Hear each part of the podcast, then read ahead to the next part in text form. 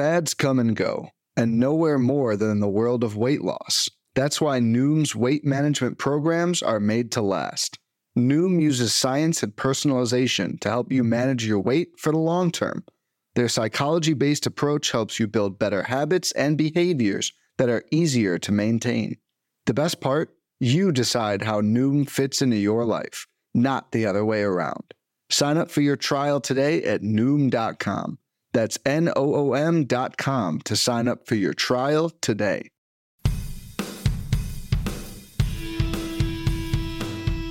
How's it going? And welcome to episode 107 of On the Wire. Proud member of the Pitcher List Podcast Network. Follow the pod on the Twitter at On the Wire Pod. You can follow myself as well at 80 Grade. That's all spelled out. And today we are going to be closing out our category preview episodes by focusing on the category that really encompasses all categories, and that is our wild card category. We typically end every show during the regular season talking about guys that we might want to stash, we might want to just hold on to for a week, maybe grab a little week early to see where they go. Sometimes they're injured guys, sometimes they're prospects, sometimes it's a backup closer, could fit into pretty much anything. And usually, this is the kind of player that you're stashing for the first couple weeks of the season during draft season. So typically, they're prospect stashes. And so that's what we're going to focus on today. In order to do that, we I brought in Scott Greene from the president of Prospects 1500. He so happens to put out a very popular fantasy focused podcast that knocked us right out of the bracketology of the baseball pods bracketology. So that was a ton of fun. It really, as they said on Twitter, came down to the wire, on the wire, if you will. So that was a nice little plug you guys gave us on that. So I took that as concession speech, if you will. Scott, the entire Scott and his entire crew over at 1500 they know prospects and they just published their aggr- aggregated top prospect list so i'm sure we'll get plenty of talk into that but before we get into that and all the stashes that we could be looking into scott thanks for joining me man and it's a pleasure to have a feather fellow western at least originally western mass person on the show so thanks for coming on Yes, thanks for having me on. I'm a Western Mass transplant. Actually, I grew up in Eastern Mass, but oh, now West now Western Mass is home and I love it. Not too far from Boston, not too far from Hartford, not too far from New York, Albany. So they're right there. You know. Oh yeah, I grew up in Western Mass. So I was the other way. I grew up, went to high school and all that, and then I moved to Eastern Mass. I moved to Boston, and then okay. I moved completely across the country to all Oakland, right. California, and now I live in Indianapolis. So I've been all over. I did spend a year in Dunedin, Florida, where the yeah. Blue Jays play, and I, as, as lovely as an experience as that was working for the Blue Jays in 2006, I never want to go back. So I would gladly move back to Springfield, Massachusetts, or right outside of Springfield, Massachusetts, before I move back to outside of Tampa, Florida. All right, there you go. I love vacationing in Tampa. Yeah, there we go. And, and especially yes. spring training in Clearwater and Dunedin. Absolutely. No, exactly. Nine months was plenty of time to soak it all in, and I made minimal money, so I very rarely, rarely went out and did not get to take advantage of the beaches, the Clearwater Beach, which is like one of the top beaches in the country, supposedly. But enough of all that. Yes. yes. Thank you for having me. Thanks for that plug for Futures Focus. That was pretty cool for us the other awesome. day and came down to the wire, like you said. And that was really close. And the two of us, our two shows, got the most votes that day in the mm-hmm. baseball pods bracketology. We were over 500 total votes, which I think is pretty amazing. We've got a re- really tough matchup coming up against the number two seed, the Tool Shed, with Eric and Chris over there. Mm-hmm. So we're gonna we're gonna need all the help we can get. But I'm so excited to be here, and we're gonna talk fantasy. We're gonna talk redraft. We're gonna talk dynasty. We're gonna talk prospects. Yes, there you go. That's why you're here. That's that's the best part. I love ending the off season on something like this as well. Obviously, we do FAAB throughout the course of the season, talking about guys we want to pick up that can help us week to week. But when we before we get into all that, man, I like I've been in my dynasty league personally since 2001. It's what I grew up in the playing fantasy baseball doing, and then I moved into redraft over the years. And so to talk prospects and to talk dynasty aspects, even when you're transferring the dynasty aspects of the game into redraft, can be a lot of fun. I'm glad you're here. We can talk about this stuff. Yes. But we do have some news. And so I curated the news this week almost specifically to to prospect related news. And it's easy to do that this time of year just because players are being cut. Guys that are getting the head NRIs are getting cut or getting they're still there or they're getting sent down to AAA to the minors spring training or they're being cut altogether or they're excelling. So a lot of news going around on that. So let's start off with something that's not so prospect related. Get that out of the way, and then we'll move on to a couple of other ones. But first and foremost, Scott, I don't know if you saw, but Brandon Crawford, he reported some knee discomfort earlier in the week. The Giants had him shut down for the remainder. Is this something is this some if this something that lingers for him for the Giants starting shortstop because of course they did not actually sign Carlos Correa. Who do you think gets extra playing time in the middle up the middle for the Giants?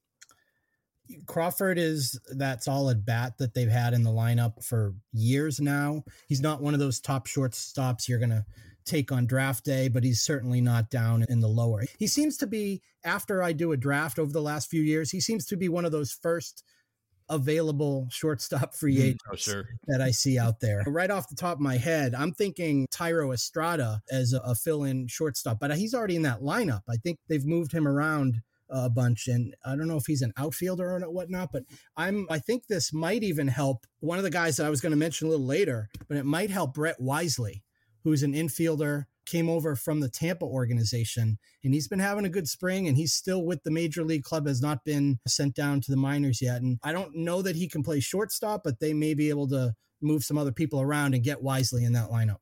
Yeah, that's exactly what I'm lo- looking for as far as like in this kind of situation. I agree. They already have shortstop or guys that can at least stand in the shortstop position and make it look passable in Thairo Estrada and others. But yeah, I like the idea of going outside and seeing who's performing well for the Giants who could this could be their opening to make the opening day club and whether or not that just solidifies Estrada into everyday playing time rather than maybe a platoon role where he's moving around a little bit more. That's also something to keep in mind. Estrada's already going as like a top 20, 25 shortstop off the board. And so most of the time he's being drafted as someone's middle infield spot, which is totally viable. And the positional eligibility is clutch usually at this stage of the game. So it's just something to monitor as we move forward, as we move through spring training closer to the end of the spring training into the season. All right, let's get into some prospect notes that I've noticed that come across my desk, and I love to get your take on these, Scott. Blue Jays Ricky Tiedemann is shut down with shoulder soreness. You've seen Tiedemann pitch out in Hartford. You told me right before we started recording. Do you see Toronto? I,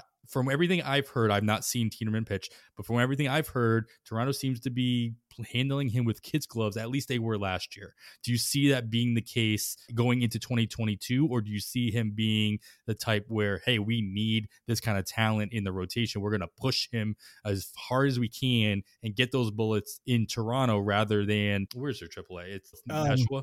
No, Nashua's double A. That's it's Manchester, New Hampshire Fisher Cats. Yes. no, I'm sorry, that's double A. Their AAA is oh, it's Buffalo. Buffalo. Yeah, Buffalo. Yes. So how do you see Toronto kind of dealing with him? It's still keeping those kids' gloves on. Mm-hmm. It there I cannot see them pushing. He's one of the top pitching prospects in all of baseball. I still think he needed a full year in double A, triple A this year. I, I didn't know if he was going to make his debut in 2023. When I saw him in, it was the third week of August, and he only pitched four innings. They didn't even, they were not pushing him in double A. He had four innings and he looked really good, walked a couple and struck out six. But with the shoulder soreness, you like this with top pitcher prospects, you've got to be careful.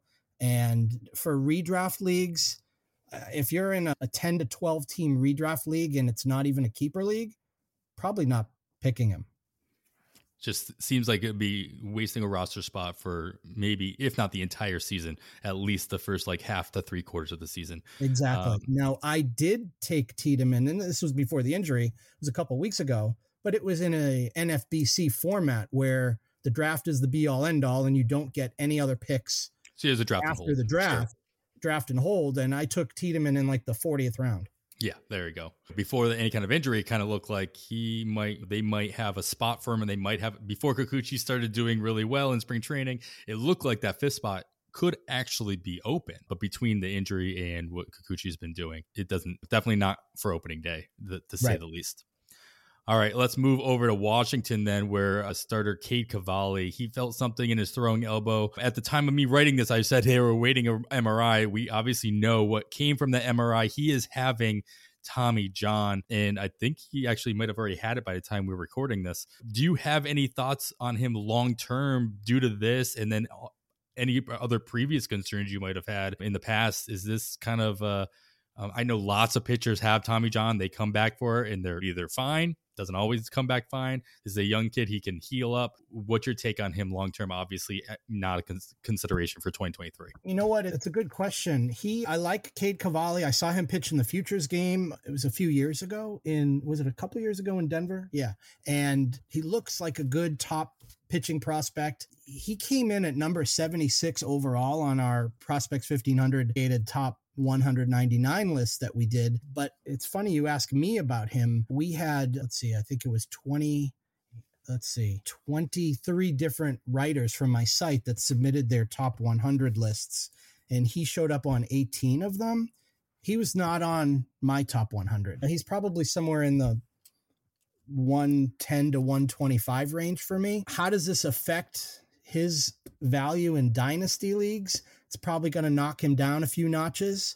And I just hope he, he'll come back strong a, a year or a year and a half from now. Let me get in a dynasty. This is Cavalli specifically, but guys that are in his boat who obviously had some talent. They were high up on prospect lists, whether they're yours or others. At one point, and now obviously they have Tommy John and they're, we can't even be looking at them for at least another 18 months to 2 years from now, especially at the major league level are you the one to swoop in and try to buy low in this situation in a dynasty league or are you one to if you already roster them are you selling are you okay to sell low in this situation I think it depends on your format and your league settings. There are some dynasty leagues. I created our Diamond Duos deep dynasty leagues back in 2013 and we're now on our sixth league that started a couple years ago and weeks that if you promote a prospect and then they're in the majors you could have that player on our league minimum for four years, and then you could extend him another couple years on a prospect tag, and then you could add another like a franchise tag. So in certain leagues, you can keep players for four to eight years or more. Some dynasty leagues are forever leagues. And then I know that there are some other keeper leagues where you can keep guys for three, two, or one year. All depends on the league. If you're in a league that you can keep Cavalli for anywhere from another three to four years or more, definitely. I think he's a top 100 prospect. So if you can stash him, if you got extra IL spots, if you can keep him in the minors, the league format is it's going to be case by case. I, I really believe, but I, if you can hold on to him, I would hold on to him and just have 2023 as a goose egg. Lost egg, lost year, sure. Yes. All right, let's move on to somebody with a little bit more positive spin here. Aaron Boone recently was the quote is saying that the possibility of shortstop prospect Anthony Volpe breaking camp with the Yankees is definitely in the cards. There's a lot of rumors and talk that the players really want to see him. I'm getting a lot of vibes from when Tatis ended up breaking camp with the Padres, where he obviously had a really great spring and all the players were talking him up and wanting him to start. Got that from the Bobby Witt situation in Kansas City last year as well. And now I'm hearing, I'm just getting this feeling that we're getting that same kind of vibe in New York or in Tampa with with the Yankees and Volpe. It, as a prospect, as a as a soon to be major league shortstop in, in Anthony Volpe, if you knew he was starting opening day or you know he was going to be up after the time manipulation period of two to three weeks. If you knew that, they, you were told that, and you're drafting right now, how how further up boards would you expect him to go, and then how further up would you be willing to jump him? Just to put it in perspective, looking at online championships, those are 12 teamers on the NFBC platform. Since March 1st, there's been 46 of those drafts and he is the 28th shortstop off the board in that time period. ADP of just under 300 in the 295 range. Some shortstops that are going below, some younger shortstops that are going right below him or before him. Oswald Peraza, teammate at 267, 25th shortstop off the board. CJ Abrams, the 22nd. Ezequiel Tovar in Colorado, he's the 20th going at 223. And then jump all the way to 17 we have Nico Hoerner, who obviously is going to get second base eligibility on top of that at 140 overall ADP, 17th shortstop off the board. Would you be pushing Volpe above any of these guys, knowing that he was going to be the starting shortstop, and then assuming he would be getting, if they're going to call him up, he's playing every day. I think I would bump him up definitely five to 10 spots in the shortstop list. I'm looking at the NF, and you mentioned some numbers there. I'm looking at some NFBC average draft pick for a 12 team. I don't know that it's the online championships list that you are uh, referencing, but behind Luis Garcia, Washington, Ha-Seong Kim, San Diego, Jorge Mateo, Baltimore, even Bryson Stott, Philly, mm-hmm. I'd bump him above those guys. I'd have him in that Ezequiel Tovar range and somewhere around the early 20s of shortstops. And I still think he needs more time in AAA. Like, I'm not ready that he's a major leaguer at this point. But uh, to answer your question, I do bump him up a little bit. Yeah, I've been jumping him up a little bit myself just because it's the old adage that if a player if a team really wants to see a player succeed they're going to want to see him, them as much as possible. The last time I looked, Volpe was on the same kind of route as Julio Rodriguez was last year, and he's leading the Yankees in plate appearances eh, during the spring. They've been keeping him, they've been putting him lead off like they did with Judge during the regular season last year, just because they wanted to give Judge as much opportunity to hit home runs as possible. And you do that by putting him in the leadoff spot so they can get plate appearances. Volpe's the same thing. They've been leading him off during spring training, giving every opportunity to succeed, and he has been. He's been tearing the cover off the ball in lieu of like in the same way that Jordan Walker is for Kansas for St. Louis. And so this is somebody that I'm definitely looking at drastically, especially since all the terms, all the word that, that you hear all around that shortstop is so deep. You don't have to worry about shortstop. It, it's one of those things where it's deep until it's not. And this happens every, I feel like this happens every year for shortstop personally is you feel so confident about it because there's so many good shortstops out there. There's 12 15 really good shortstops. You're gonna more than likely you're gonna get one of them but the shortstops you're gonna find on the wire are Brandon Crawford, as you mentioned earlier. Yes. And that's in a 12 teamer. It's like the replacement value on the wire for shortstop, not that great. So I definitely personally want to have two solid shortstops in my lineup, more than likely a shortstop in my in my middle infield spot if that position is in your fantasy roster. So Volpe is somebody that I'm definitely looking at to fill that spot. I think that if you can if you have room on your roster and you're considering guys like CJ Abrams or Ezequiel Tovar even his teammate Oswald Peraza. I would take Volpe right in the same ballpark as those players. Yeah, and that's not big. That's not a big jump right now. Tovar is the biggest of that group, going at 223 ADP. That's only a, a, few rounds, and at that point in the draft, a few rounds is not a big deal. If you like a guy, you got to jump those rounds for sure. All right, the last note here I'm going to talk about is just the general sense that we're starting to get to a point where teams are starting to make their cuts. They're starting to cut down from like 50 some odd players in spring training down to 43, sometimes lower than 40. And we saw this recently, at least this week. Oakland, they sent down JJ Bleday, who they just traded for AJ Puk, or yeah, for AJ Puk. Cincy sent down Christian and Encarnacion Strand and Elly De La Cruz, obviously big name prospects that everybody's aware of. If you're playing any sort of dynasty aspect, Toronto they sent down Orelvis Martinez, Spencer Horwitz, and the aforementioned Ricky T. After that injury, they're shutting them down. They might as well send them down too, among others all across the league. So my question though is that there are still some prospects out there that are that either aren't like Anthony Volpe not on the 40 man roster he's still in camp. Jordan Walker not on the 40 man Walker he's still in camp. Are there besides those two big names that we hear about all the time are there any other prospects still out there in spring training whether they're on the 40 man or not regardless that have your interest that you've been watching and then you think hey you know what? These guys are doing just enough that they now I'm interested in them for redraft because they didn't make that first line of cuts. They're still there. They could actually break camp. There are five players that I have. One that we already spoke about in Brett Wisely, the Giants. Another one who was just recently sent down to AAA, not Double A, but AAA is my guy Ceddanne Rafaela in the Red Sox. He had a breakout season last year mm-hmm. in High A and Double A. And I thought he'd go back to Double A, but they're starting him in AAA. I think he is a guy that you might want to claim, especially in a redraft league. If you've got an open spot or if you've got something like in one of my dynasty leagues, we have something called AP, like an auxiliary player, and you can draft a player and you can actually reserve them for the whole year if you want, and then you get a discount on the keeper value, or you can play them and just you don't get a discount. Like a taxi uh, squad. Yes, exactly. So Ceddanne Rafaela is a guy that could make his debut this year, but the other three, they're still in camp and they have a chance to break with the major league team. Dylan Dodd is going for the fifth spot in the Braves rotation, and I think he's been battling Jared Schuster. So he's a good one. Oscar Colas, the White Sox, they're saying that he's going to break camp and be in the starting White Sox outfield, and he's got some great tools. And the other guy is Brett Wisely's teammate, Blake Sabol, catcher. He, I saw him play in the Arizona Fall League, which was really cool. I like him a lot. And he came over from Pittsburgh and he's battling. He's a catcher, but they might be able to play him at some other positions too. So those he's are the, definitely those are good prospect names.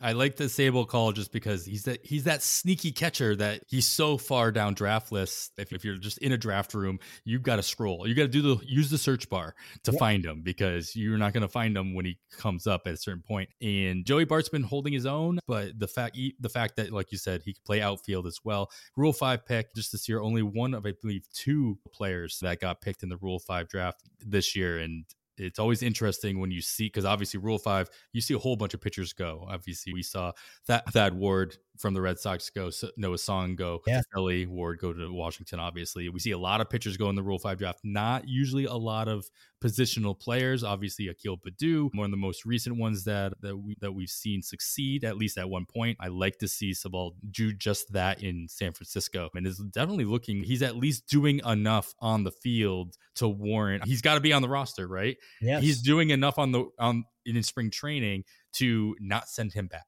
Correct. Correct. Hey, wasn't Odubel Herrera a Rule Five guy? Oh, I don't know. Years ago, that would not surprise me. Check that one. I think he was. but Sabol, I think, if I'm not mistaken, he was actually drafted in the Rule Five draft by Cincinnati, which seemed like really exciting. And then Cincinnati, before they before the ink was dry, they traded him to San Francisco. So of course, oh, this looks great. Let's put him in American uh, Great American Small Park.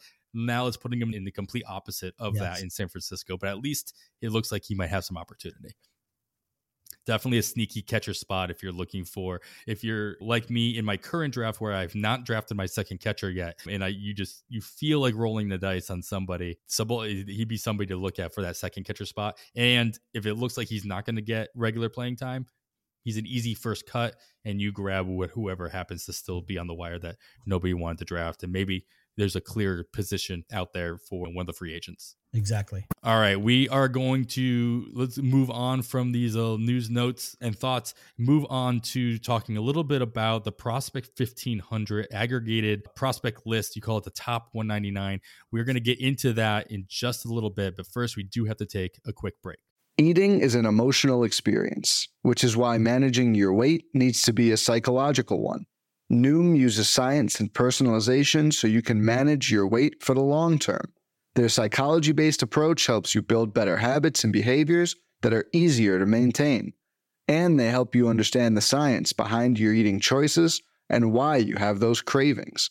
Noom's personalized courses are easy to follow and will help grow your confidence with tools you can put into practice on day one. The best part? You decide how Noom fits into your life not the other way around. And based on a sample of 4,272 Noomers, 98% say Noom helps change their habits and behaviors for good. Start taking control of your weight management and join the millions who have lost weight with Noom. Sign up for your trial today at Noom.com.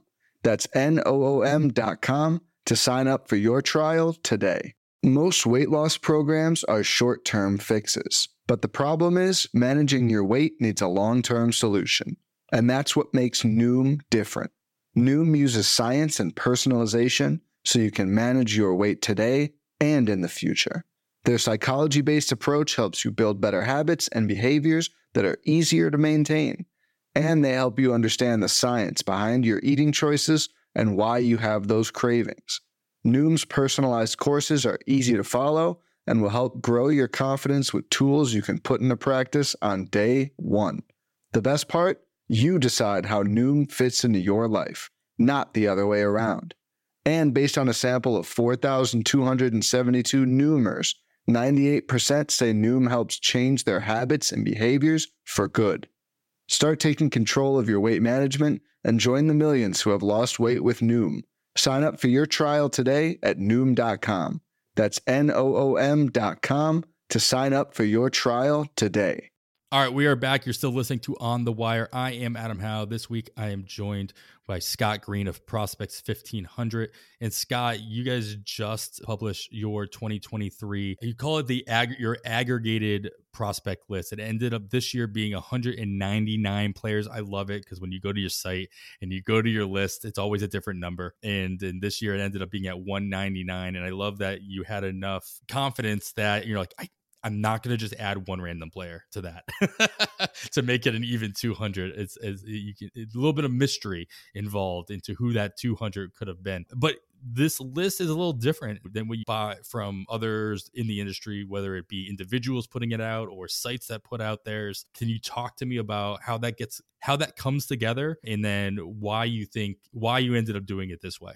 Yeah, I appreciate a couple minutes to let me explain that. So, if you go to prospects1500.com, right at the top of the page, you'll see uh, right on the main navigation bar, it says top 199 prospects. So, it's very easy to get to. I've been doing these with my staff for about five years. We launched the site back in December of 2016, and we published our first top 50 prospect lists for every organization in January of 2017.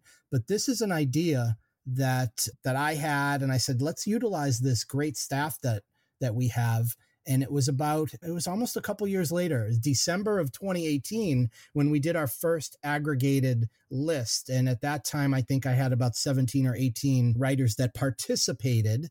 And, and we've built it up since then. So what we do is I ask my staff, and I have over 40 writers that contribute to the site. And we got almost 30 this year. I think we had, oh, it was 23. It was 23 this season, this off season. And my writers submit their personal top 100 lists. And every person, every prospector, every Dynasty League player, and every writer on my site, we all have different ways of evaluating prospects. And we all rank differently and there are going to be guys that are certainly consensus top top 10 players but we all have a different type of 100 so every single prospect that gets ranked on one of our top 100s will make our overall list even if they're ranked on one or two of the 23 lists that we have. And so you asked about who would be number 200 i have no idea because it would have needed to be another player that was sure. ranked on somebody's top 100 list and then they would have been 200th player. So i don't know who that would be. But what we do is we take points. So the guy that i've ranked number one gets 100 points and the guy that i rank number two gets 99 points so on and so forth all the way down to the player i've ranked 100 and he gets one point. And then we cu- accumulate all those points across the board for all 23 of our writers to get the overall total points. And this is basically how we list our rankings. And Corbin Carroll, with a possible 2,300 points, he came in first overall with 2288. And it was very close between he and Gunnar Henderson of the Orioles, who had 2281. He only had seven fewer overall total points. So he comes in at second on our list. And then Jordan Walker was the only other player with over 2,200 points. He had 2,246 and he came in third. So, what I will say about our list, I think it's really unique. It's really cool to look at. Is it the best? No. Is it the be all end all? No. Do I think it's better than some other lists where it might be put together by just one or two people and they share it? I do. But it's just something really cool to look at. And I think it's unique in the industry. It's definitely unique. I think what's interesting is that you have the opportunity of of giving weights if you wanted to. If you had a writer who's been with you guys for five years, having their weight or having your list be weighted more, but you don't. It doesn't seem like you do that. It seems like everybody's list, all twenty three rated lists, they their number one prospect gets hundred points regardless of whether or not they've either been more successful over the years in predicting success for prospects or not. So it really evens the playing field as far as wanting to get different takes. Like you said, everybody looks at prospects a little bit differently, whether they're heavy on one position, they're heavy on certain kind of skill set, if they've seen a lot of players, or if they're just they're scouting numbers, et cetera, et cetera, et cetera. A lot of different ways you can do it. So I like that you're able to meld all that together into one list. And something I'd like to add is with our list, we actually provide a link to the spreadsheet that shows every one of the writers top 100 so if you just scroll down the list and you see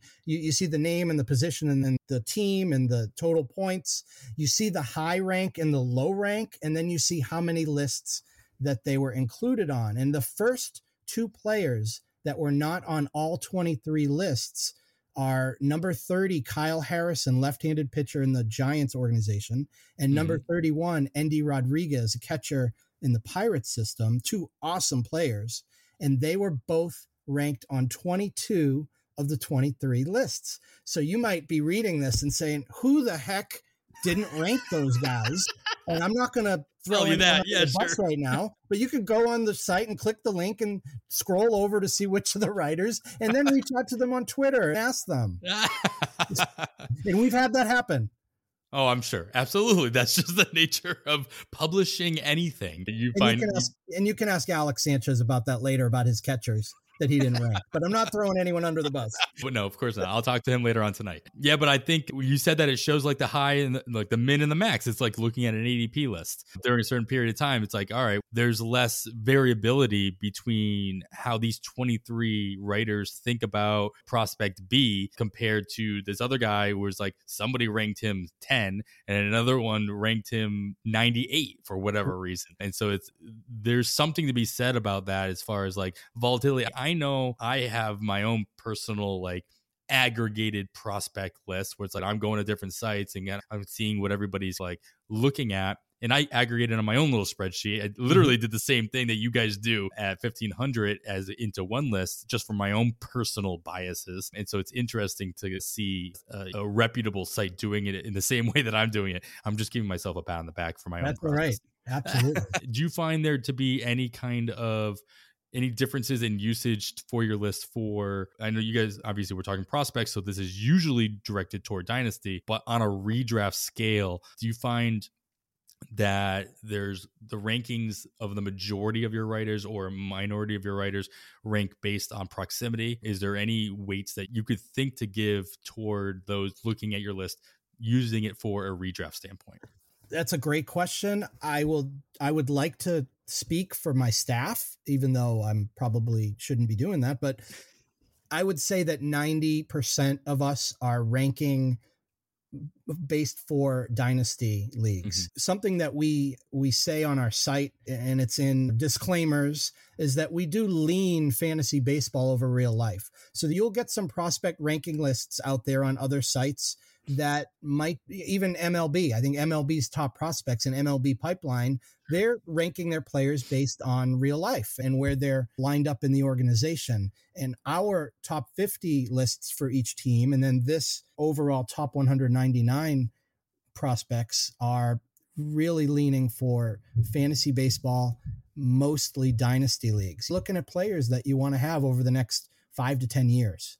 And are there going to be some that definitely you want to pick up in a redraft? Sure. I'm in the middle of a long time 20 plus year league and I manage a team with a buddy of mine and not everyone it's only a 10 team league but not everyone in the league is educated on the prospects they know I run a site and they're always one of the guys he picked Jordan Walker right before my buddy and I were going to pick cuz he knew that we were probably looking at him somewhere it was like the 10th or 11th round after 120 keepers were already slotted into the draft. So we didn't get Walker, but it just came back to us a few rounds later. And I'm like, Josh, we've got to take Elly De La Cruz. So we took Elly De La Cruz.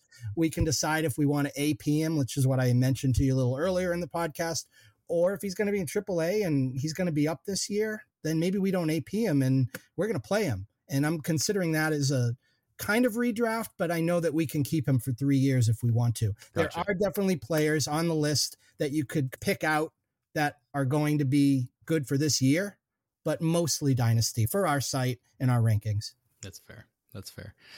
All right. We are going to talk a lot about some players that are being in, maybe they shouldn't be drafted in redrafts uh, going into 2023 that kind of fit either the rookie or prospect mold or they're very close to it. They maybe they a couple of them just lost rookie eligibility. But I think the majority of these guys on this list either the, most of them still have it. So we're going to get into all of them. We're going to play the fun little game that I like to play. It's called Ask with a bunch of different positions with all these guys that are getting drafted, typically past ADP 300. And we're going to get to this little game of Ask right after this. When it comes to weight management, we tend to put our focus on what we eat, but Noom's approach puts the focus on why we eat. And that's a game changer. Noom uses science and personalization so you can manage your weight for the long term. Their psychology based approach helps you build better habits and behaviors that are easier to maintain. And they help you understand the science behind your eating choices and why you have those cravings. Noom's personalized courses are easy to follow and will help grow your confidence with tools you can put into practice on day one. The best part? You decide how Noom fits into your life, not the other way around. And based on a sample of 4,272 Noomers, 98% say Noom helps change their habits and behaviors for good. Try Noom today and see the results for yourself. Sign up for your trial today at Noom.com. That's N O O M.com to sign up for your trial today. All right, Scott, we're back. We're going to get right into it. We're going to play a little game. Like I said, we we call it Ask. It's avoid, stream, keep. My our version of MFK, and then I'll leave it just as the initials. This is a Pitcher List friendly podcast as well. What works is that you've got a couple groups of players in front of you. We'll go group by group, and they are based on positions of they're all based on these are all players that are typically would be considered to be stashes right now. They might be stashes. You might be pretty confident that they're going to be up opening day. You might think that they might not make it at all. So that'll go into your decision making process of whether you're going to A, avoid them all season. You have to pick one of these guys that you would avoid. You'd never be able to pick them up. You might be dead wrong halfway through the season, but too bad you said you were going to avoid them. You couldn't pick them up. You one guy you can stream, so you can pick up drop, pick up, drop throughout the course of the season. And then one, but you couldn't keep them on your roster for more than like a week or two. And then the other one you have to keep. You'd have to draft, you'd have to keep them on your roster. You'd feel that you're feeling that confident, at least compared to the other two players in the group, that you would keep them all season long and they would be beneficial to your roster. So let's let's get into Alex's favorite subject, catchers first. The of course the host of Fantasy Focus, and anybody listening now, you can go over and listen to the most probably the, at this point the most recent Fantasy Focus, or I will be playing a little game with him as well on that. So I look forward to that recording that later on tonight and seeing exactly how that goes. Let's get into our first group, Scott. These are catchers that are all going pretty late in drafts. You're looking at least post three, post 300 ADP. We have in San Francisco, we have Joey Bart. We have Bo Naylor in Cleveland, who has already apparently been sent down as well. And then we have Endy Rodriguez, top catching prospect out of Pittsburgh. And a lot of people have been drafting him thinking he could take over that spot. So what we're talking strictly 2023 redraft, no keeper, this is one year only. How would you rank these guys in our little game here? This is really hard. And I've heard you do this game before. I'm like, oh, I'd love to do that. Now I'm looking at these players. I'm like, oh my God. I just have to go with my gut here. My gut is that Endy's going to be up. He's a stud.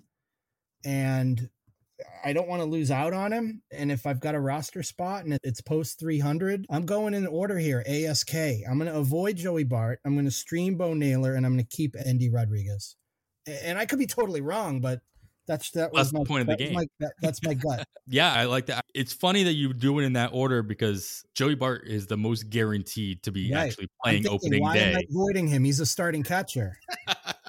but you, yeah, but at the same time, do you does he do more harm than good? Like I said, he's been doing okay in spring training this season, but he hasn't shown that he can really cut it on a full season basis. So we'll see what that happens. I would I would probably end up going with, I'm not as confident I think as everybody else that Andy's going to be up sooner rather than later in Pittsburgh. I don't know that I want to be waiting on him that long. If anything, I believe that Bo Naylor will end up being up in Cleveland before Andy is in Pittsburgh. I agree with you though. I'm probably avoiding Joey Bart, but I probably swap the two Bo and Andy just because I think Bo will end up being up sooner and I will I will happily stream Endy if I can actually get him because I won't be able to get him. That's the thing. When he does get called up, if he's not rostered already, he will be more difficult to FAAB. He'll be more difficult to roster because he is being drafted at a regular rate. But I do believe Zunino in Cleveland is not somebody that is going to be blocking somebody when Cleveland finally realizes that Bo Naylor is ready to go. And he's obviously not ready to go at 100%. They sent him down for a reason. He needs a little bit more seasoning. He's not the best catcher out there, but he has the catcher eligibility. That's all I care about in fantasy. And that if he can actually come up and put up he's going to steal bases where most other catchers are not going to be doing that. You're not going to get that stat out of that category or out of that. And he's still got pop in his bat. So I'm not saying he's going to go 2020, but if he comes up later on in the spring or early summer and he can go 15 in each category throughout the rest of the season, I'm going to be very happy camper there. And I'm also saying this because I have drafted Bo Naylor in a gladiator or two. And obviously, those were drafted a long time ago without knowings, but I literally have to keep him all year round. So that's why he's my keeper there. All right, let's go to corner infield. And Scott, we'll go to Cincinnati. We have third baseman Spencer Steer. It looks like he is the starting everyday third baseman in Cincinnati. And who else is going to play that position, at least that is currently on the roster? Brett Baty doing okay for himself as well for the Mets. And then everybody's favorite corner infielder prospect that we've been talking about all off season as Matt Mervis, who now seems to be blocked by a couple of different players that the Cubs have brought in. So again, Spencer Steer, Brett Baty, Matt Mervis. I ask you, what positions are you putting them in? I really wish I could be doing this for Dynasty and Keeper, but you're making it really difficult for just 2023. I and while you were just doing that little intro for corner infielders, I just changed my letters around. And this is, I'm not going to get killed on this one as much as I'm going to get killed on the middle infielders, but I'm going to avoid Brett Baty. I'm going to stream Matt Mervis. And I'm going to keep Spencer Steer for this year. I'm, I don't say I'm a fan of Steer but I did put five bucks on him to win NL Rookie of the Year because he had really good odds. I know he's going to play every day. The volume is going to be there, and rookies of the year have been won through volume in the past. But tell me why, eh, what kind of confidence level do you have in Steer's production to know that you're going to keep him over the other two all year round and he's not going to hurt you? It's what you just said, the frequency. If he, he's playing almost every day, that's going to warrant the keeper in redraft for me. Baty's going to get enough time, but for me, there are others in that organization in that lineup that can take the PT away. And I just think that to have Mervis on the roster as a streaming option, I'm not confident in the other two first basemen the Cubs brought in. And Mervis just killed it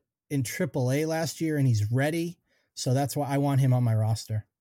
Yeah, I can see somebody swapping steer Mervis and saying, hey, you know what? Because of the success that Mervis has shown, not only in AAA, but also in the AFL that everybody was talking about, that you know what? I'll keep him on roster. I'll take the dead weight for the first couple weeks of the season until he forces the issue and kind of pushes one of those other guys out of the way. And then I've got him all season long. And I'm pretty confident he's going to be putting up the numbers that are going to be beneficial Whereas if you have a little bit more concern about steer and his swing and miss and his hole in his swing and actually being detrimental in a different, yes, he's going to volume his way into things. He's playing in Cincinnati. Gun to my head, I'm doing, I'm probably putting these guys in the same position as you did. I'll probably end up keeping steer, but I understand and I'll stream Mervis if I can. But I could understand wanting to keep Mervis just because I think he's going to be, if you think he's going to be more positive to your end of season stat line, even if you're going to be missing some time at the beginning. All right, we have we're going to move on to your middle infielders now. So I'm curious to see where you're going to go in this direction, as you alluded to having a little bit more trouble picking these guys. Michael Massey in Kansas City looks to be the starting second baseman for the Royals going into 2023. Royce Lewis in Minnesota is going to miss some time early on, and then obviously not the shortstop of the future anymore in Minnesota. Going to have to be forced to play different positions, but still eligible in the middle infield here. And then Addison Barger in Toronto did not make the cut that we talked about earlier. Still in in Dunedin with a major league team in spring training. What kind? What position? How do you feel about these three guys? I changed these around too, just a second ago. I wouldn't uh, have it any other way. Massey was our prospect 1500 second baseman prospect of the year coming out of uh, 2021, which was pretty cool. And as you said, he's pretty much locked down their second base job. He puts up some good numbers. He's very solid and he's my keeper. I'm keeping him in my lineup. I really like Addison. I think it's Barger or I don't yeah, know. Yeah, I think you're right. Yeah, it's Barger. Barger. I like him a lot. And I saw him play for the Fisher Cats in Manchester. I saw them through Hartford. He's one of my favorite guys to take a sneaky uh, in season claim last year in some dynasty leagues, but I'm avoiding him. I just don't know when he could be up this year. I just don't feel as confident in him being on the major league roster like I do for someone like Bo Naylor or Matt Mervis. So I'm avoiding Barger and I am streaming Royce Lewis because I I am a believer. I have to give a shout out to my friend Tanner at Mox13 on Twitter, one of the biggest Twins fans. I'm representing them in Boise, Idaho, and uh, he's a huge Lewis fan. So I'm streaming Lewis for Tanner, and those are my three decisions for middle infielders. Man, it was this was tough for me too, just because I'm a I've become a Barger believer. Barger, Barger, excuse me.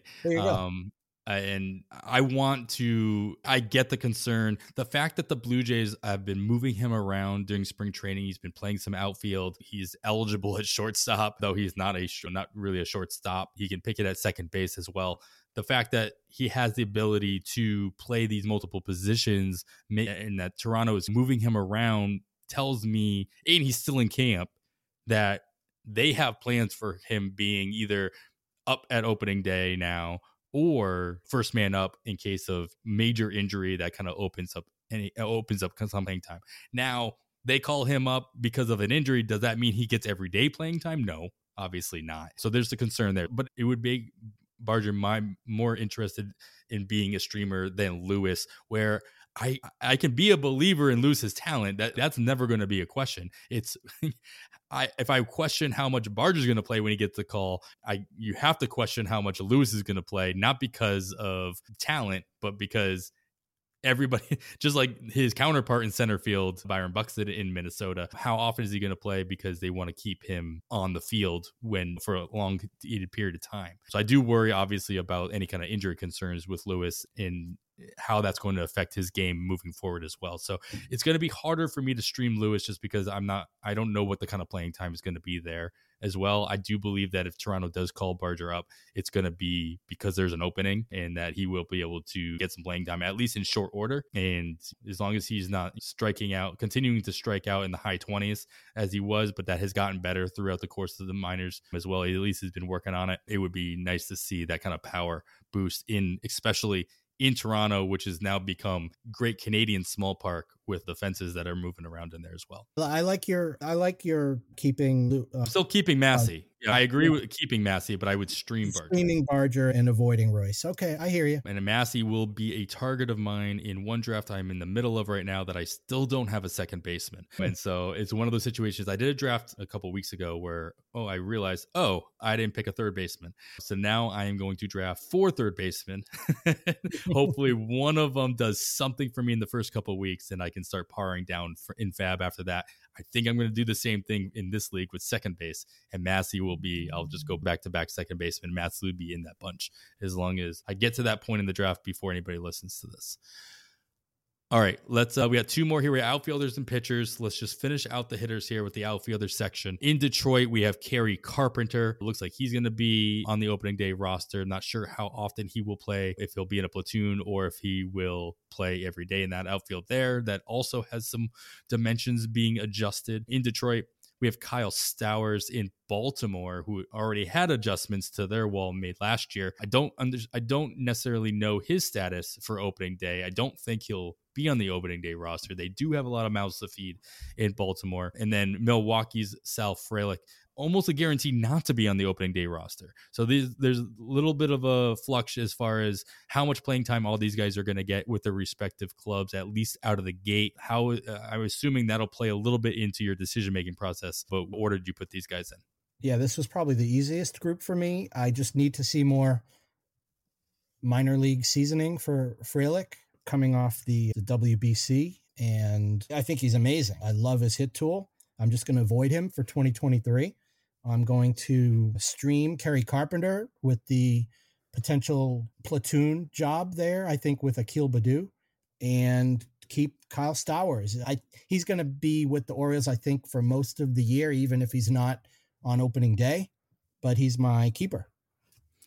Yeah, that's a that's exactly how I put these guys for the same similar reason. It's again, we're talking about redraft, we're talking about 2023 only. Mm-hmm. It's really what it comes down to is they have to do so much more if they're going to miss a long period of time. And I agree. I don't think I think Frelick's not is going to take a little bit of time. I think Milwaukee's going to slow play that a little bit. They've got a lot of young outfielders that they are coming up through their system, some of them better than others. Obviously, we have Jackson Chourio coming up as well. We don't expect to see him for the majority of the season, if at all. Though I wouldn't be surprised to see Chourio come up in the same vein that Corbin Carroll did, and they come up just enough time where he keeps rookie eligibility, but they get a little bit more, they get a taste of him in the major leagues at the end of the season. The new version of the cup of coffee, if you will. Yeah, I worry about Carpenter's splits as well, but if you can play that right and the new dimensions in Detroit are being helpful to everybody, then we'll see how that plays throughout the course of April. But I would want to play him based on matchups for sure for volume.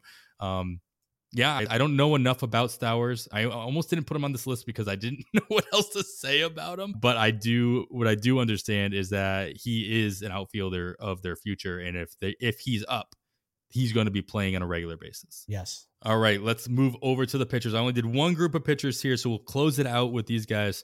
And all of these guys, again, these are very similar to the outfield, where one like one of them is on the major league roster um, more than likely opening day. The other one's fighting for a spot, and the other one has already been sent down to. But we do expect him to get some volume, and I'll start with that. That's Bobby Miller in Los Angeles for the Dodgers. He's already been sent down. He's not in spring training anymore, at least not for the Dodgers. We have Brandon Pfaadt over in Arizona, who could still you could still say that he is fighting for that number five spot in their rotation with Ryne Nelson and Drey Jameson.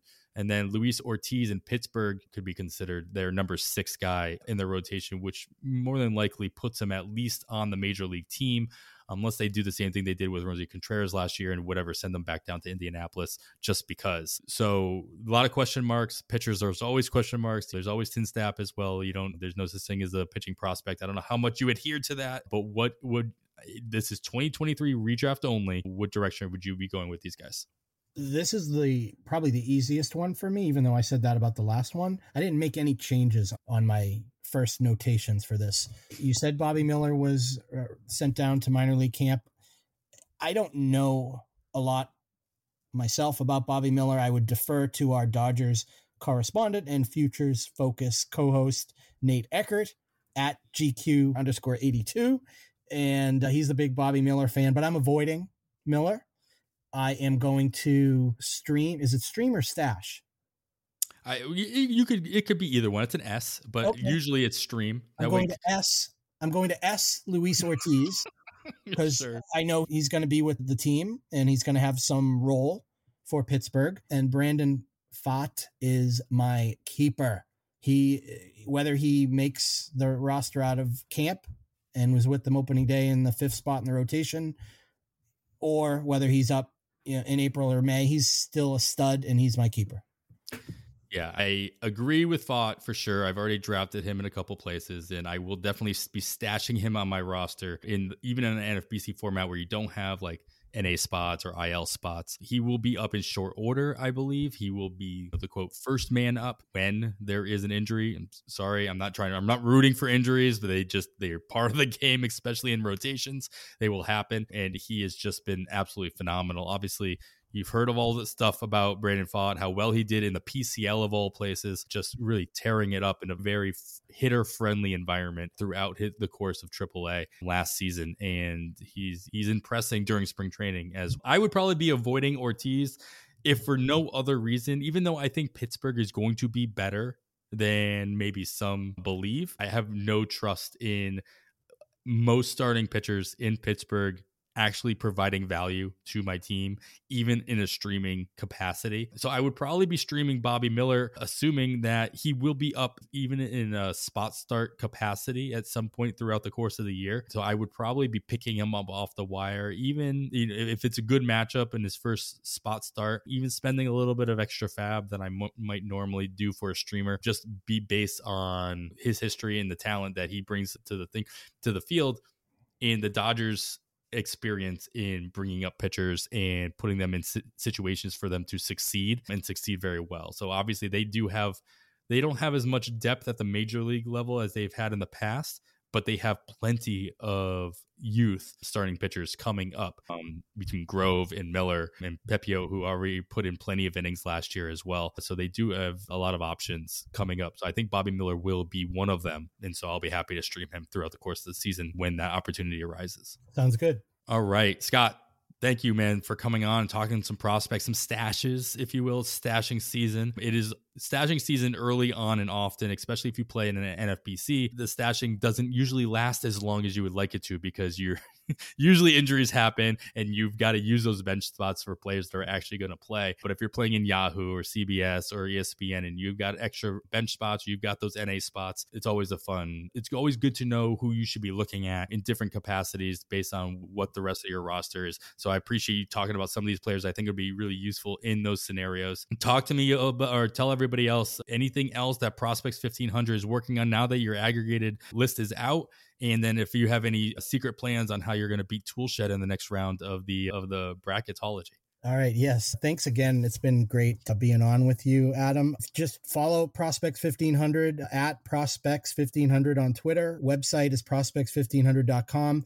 We have regular content being pushed out, if not daily, several times a week. Alex and Nate are doing a great job on Futures Focus. They they're doing an episode at least once a week. We just dropped a bonus episode because they said they were going to do a bonus mm-hmm. episode if we beat you guys, and so we actually published a bonus episode, Bust Busters, which dropped uh, earlier this morning and you'll be talking to those guys a little later. And what else did I want to mention? Oh, what right now we've got going on is a really cool player profile series where we kind of project players that are going to be on certain minor league teams at some point during the year. We're working with the Hartford Yard Goats, the Portland Sea Dogs, the Biloxi Shuckers, the Binghamton Rumble Ponies will be starting up soon, and we may get a couple of uh, installments from the Somerset Patriots. We're just not sure if that's happening yet, but it's something we do every year with several teams, and that's on Twitter and Facebook and and sometimes on the minor league teams websites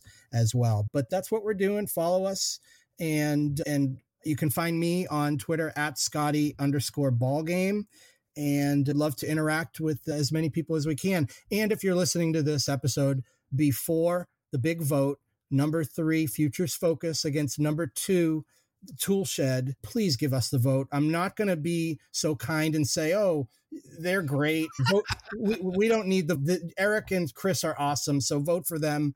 No, vote for us, please, because we need the votes and we want to take down the number two monster. That would be quite. That would be quite the thing. Toolshed's pretty. They're pretty new podcasts in general. So the obviously Chris and Eric do a great job of what they do. Chris Clegg, our dynasty manager here at Pitcher List as well. Obviously, they do a great job. Awesome guys. Yeah, do a I'm great all, job, and it's all about who you know, number two. It's all about who you know, not what you know. That's how life works. All right, well, Scott, thank you, man, for joining me here today. Hopefully, everybody got a lot out of it and uh, you can utilize that in their final drafts coming into March. Next week, we will be starting up our first actual FAAB episode, our in season episodes, where we actually make recommendations for who you should be picking up in FAAB because FAAB is next week, believe it or not. For those who have been following along all season, we're finally at a point where you've got to start considering spending that that FAAB money. So make sure you're uh, tuning in next week as well. Make sure you're following Scott on the Twitter at Scotty underscore ball game.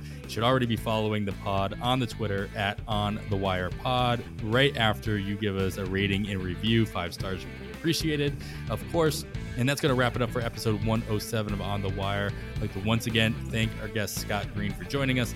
After all that, I am Adam Howe. On behalf of Kevin Hastings, thanks for listening, and we bid you goodbye.